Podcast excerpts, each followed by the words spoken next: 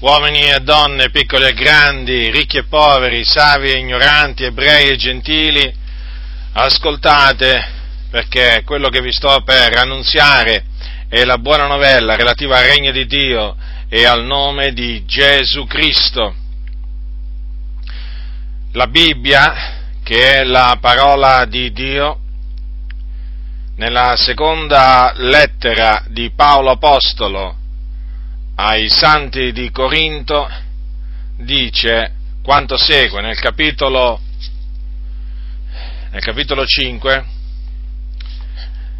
al versetto 21 dice quanto segue. Colui che non ha conosciuto peccato egli l'ha fatto essere peccato per noi, affinché noi diventassimo giustizia di Dio in Lui.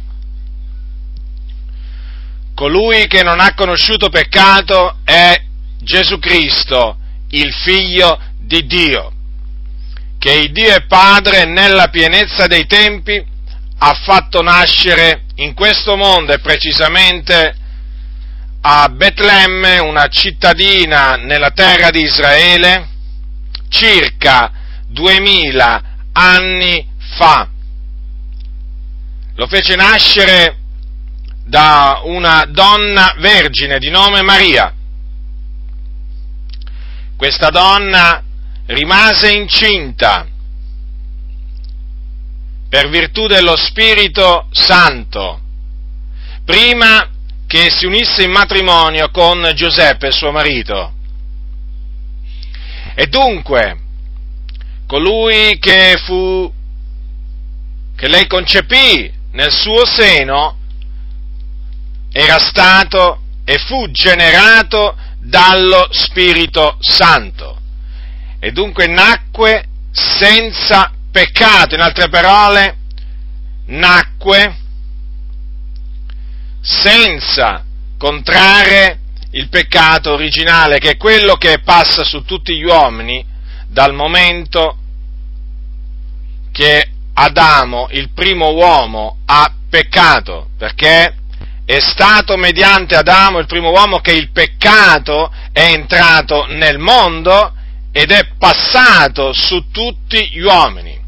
In altre parole, è stato tramandato di padre in figlio. E, ma Gesù Cristo, il figlio di Dio, non essendo stato generato da seme d'uomo, ma dallo Spirito Santo, nacque senza peccato, immacolato, puro, santo, giusto. Egli nacque dunque a Betlemme, ma qui la Bibbia dice che non ha conosciuto peccato, quindi questo significa che anche durante la sua vita lui non peccò. Gesù fu allevato a Nazareth, una cittadina della Galilea, nel nord di Israele, e eh, nella sua giovinezza, nella sua adolescenza, fu un giovane ubbidiente ai propri genitori. Crebbe in eh, sapienza, in statura e in grazia. E si mostrò quindi sempre ubbidiente, mentre appunto fu nella casa dei suoi genitori. Poi all'età di circa 30 anni eh, lasciò Nazareth e si recò al fiume Giordano per essere battezzato qui da Giovanni il Battista o il battezzatore, un uomo, un santo uomo di Dio, che era stato mandato da Dio davanti al suo figliolo Gesù Cristo per preparargli la strada affinché tutti credessero mediante la testimonianza che dava Giovanni il Battista.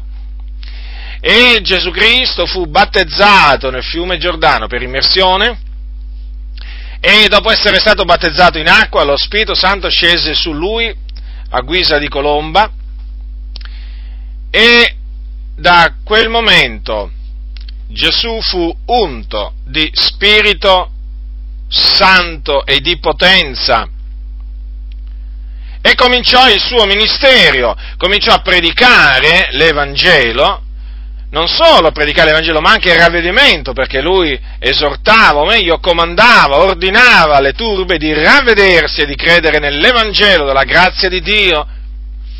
E oltre a predicare guariva gli ammalati e cacciava i demoni, e oltre a ciò mondava i lebrosi e risuscitava pure i morti.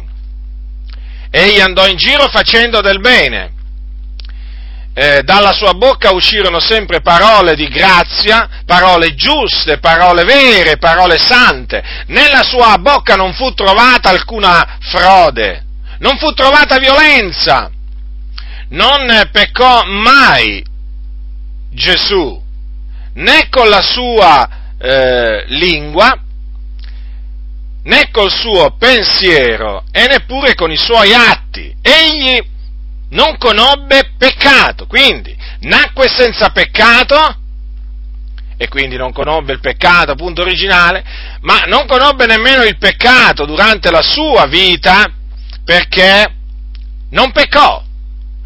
Badate bene, questo non significa che non fu tentato, no?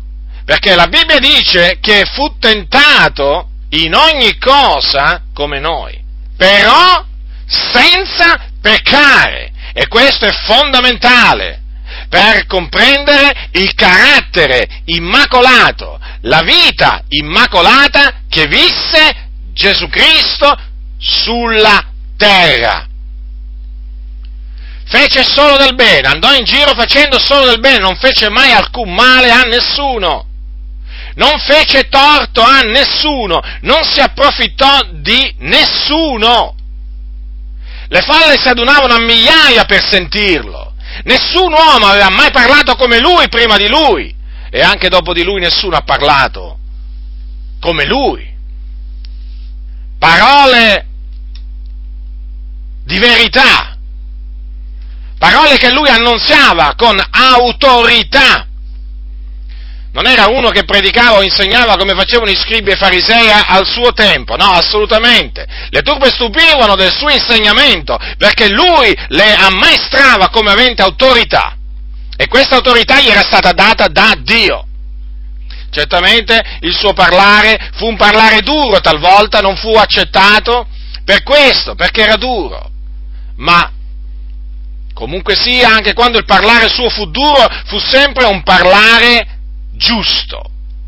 Riprese severamente, duramente gli scribi e i farisei del suo tempo, che erano appunto i capi religiosi, coloro che erano seduti sulla cattedra di Mosè che ammaestravano gli ebrei, li riprese duramente a motivo della loro ipocrisia, della loro malvagità, li chiamò razza di vipere, li chiamò ipocriti, li chiamò ciechi, guide di ciechi e anche stolti, perché lo erano, perché lo erano.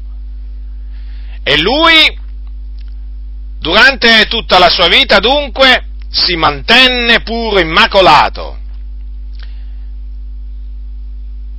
Ebbe una buona coscienza davanti a Dio e davanti agli uomini. Egli non conobbe alcun peccato.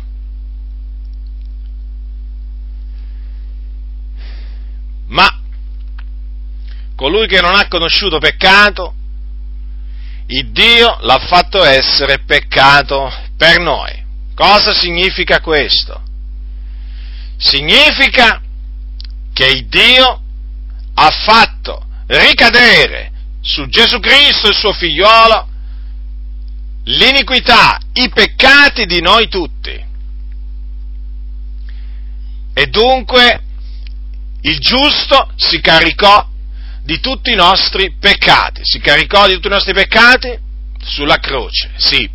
Perché Gesù Cristo, dopo circa tre anni di ministero, fu arrestato, fu portato davanti al Sinedrio, condannato a morte perché, considerato reo di morte perché aveva dichiarato di essere figliuolo di Dio, e da lì fu menato a Pilato, il governatore della Giudea, a cui il, il, popolo chiese con insistenza e con grande grida che egli fosse fatto crocifiggere, benché non avesse fatto alcun male.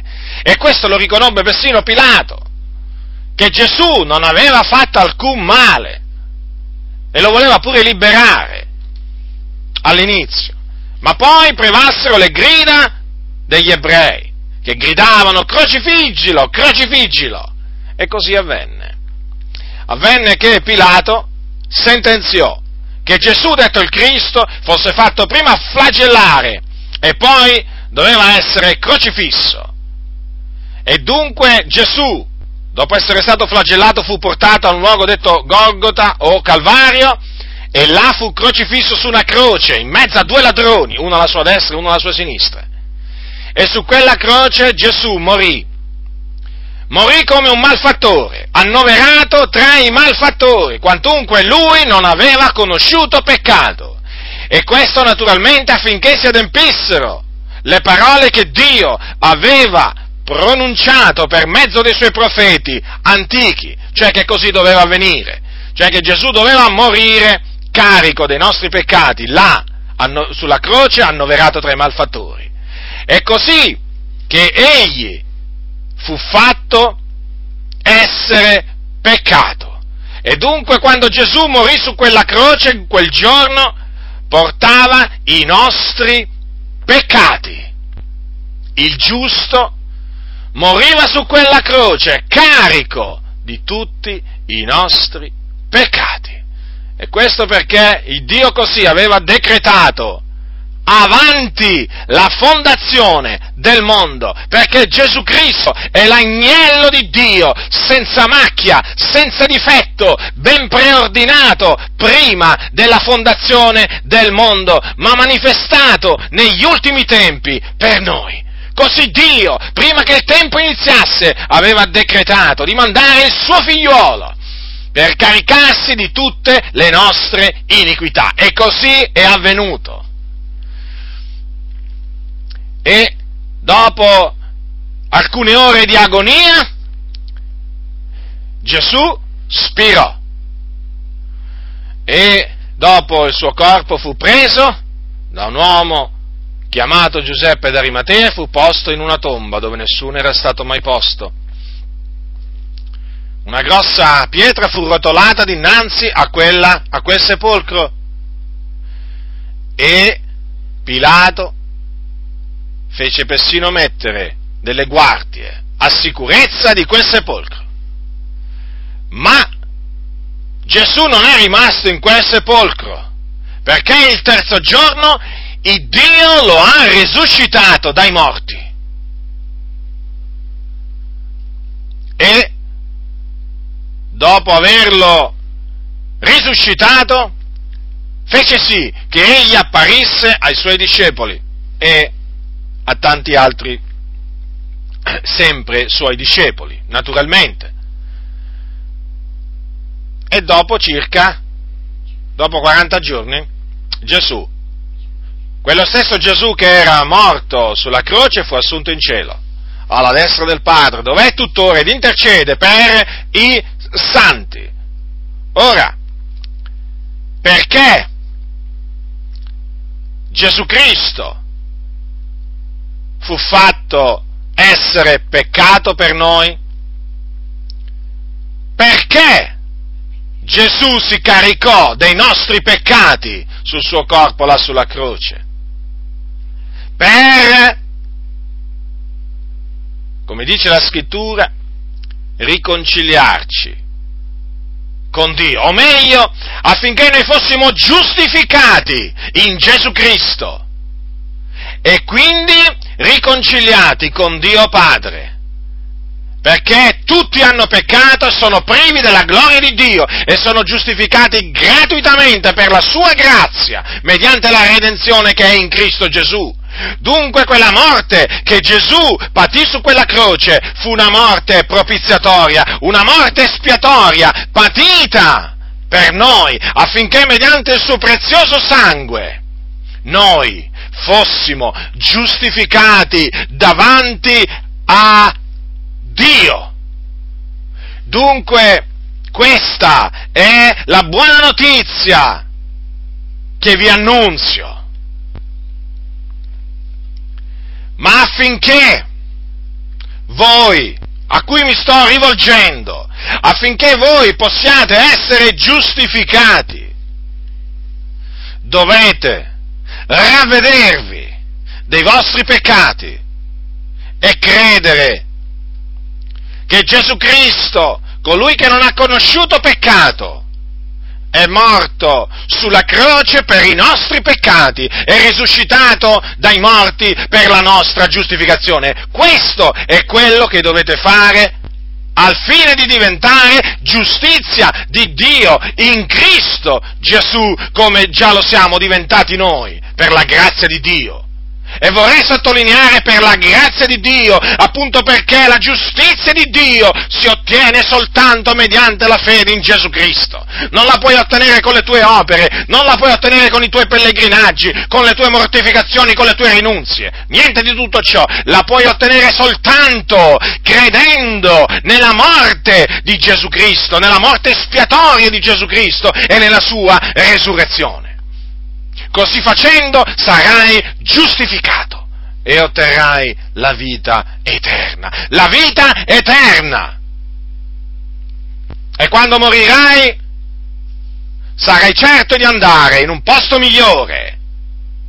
Il tuo sarà un trapasso a miglior vita perché da questo mondo andrai in paradiso con la tua anima e là vedrai il Salvatore, vedrai colui che è seduto sul trono, vedrai colui che tutti gli angeli adorano, vedrai tutti i santi, veri santi che nel passato si sono addormentati in Cristo Gesù. Dunque, una volta che sarai giustificato per la grazia di Dio, sarai certo pure di andare in paradiso, avrai la certezza della vita eterna la certezza di passare a migliore vita, veramente a migliore vita. Perché quello che aspetta i giusti, cioè quelli che sono stati giustificati in Cristo, è la gloria, è la gloria celeste, là in paradiso, dove Dio illumina tutti e tutto con la sua gloria. Ma se tu, se voi vi rifiutate di ravvedervi dei vostri peccati, di pentirvi dei vostri peccati, di abbandonarli. Vi rifiutate di credere che Gesù Cristo è morto sulla croce per i nostri peccati ed è risuscitato dai morti il terzo giorno? Rimarrete tali e quali a quello che siete adesso, dei peccatori con i vostri peccati addosso, che sono come degli abiti sudici rimarrete senza pace, senza gioia e senza vita eterna. E quando morirete, passerete anche voi da questo mondo a un altro mondo, ma non a miglior vita, ma a peggior vita. Perché? Scenderete, no, non salirete, scenderete. In pochissimi attimi raggiungerete un luogo di tormento che si chiama inferno o soggiorno dei morti. È un luogo di tormento dove c'è un fuoco, un vero fuoco che arde del continuo e che produce pianto e stridore dei denti, oltre che terribili sofferenze a coloro che ci vanno e che, va, e che sono là, perché tanti già sono là. Ecco dove andrete, quindi passerete a peggior vita. E che peggior vita! Vorrei tanto veramente che voi poteste vedere questo luogo. Vorrei tanto veramente che voi poteste, poteste sentire le grida, i dolori di coloro che sono in questo luogo affinché comprendiate che l'inferno non è una favola, non è un mito, non è qualcosa che ci siamo inventati noi ma è un luogo reale, è un luogo reale che in questo momento, mentre io vi sto parlando, è pieno di confusione, di caos, di tenebre, c'è il fuoco che arde, ci sono anime che gridano, che piangono, stridano i denti, è un luogo terribilmente brutto. Ecco perché vi parlo in questa maniera, perché so dove state andando. Sa, se io non sapessi dove voi state andando, non vi, par- non vi parlerei così.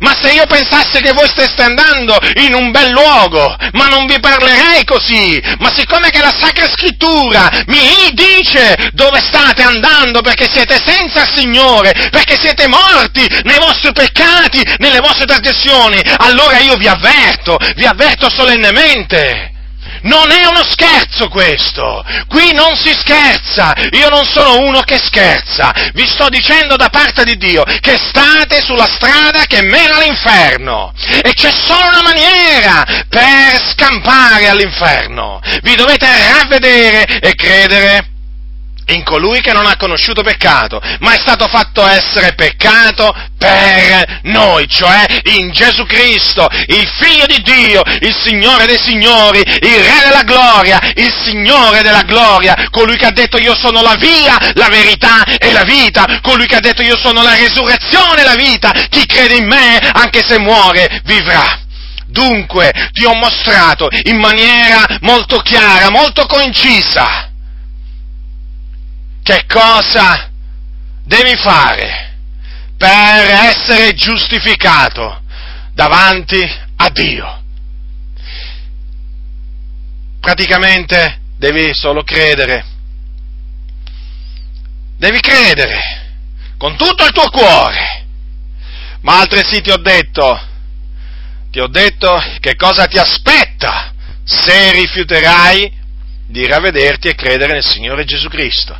Perché vedi, una medaglia ha due facce, non ce solo, ce ne ha solo una, ce ne ha due. E io medaglia, le, le due facce te le annunzio tutte e due. Non è che te ne nascondo una, per il tuo bene, per il tuo bene, perché il mio desiderio è che tu che mi stai ascoltando, non importa chi tu sia, non importa, il mio desiderio, la mia preghiera è che tu sia salvato, salvato.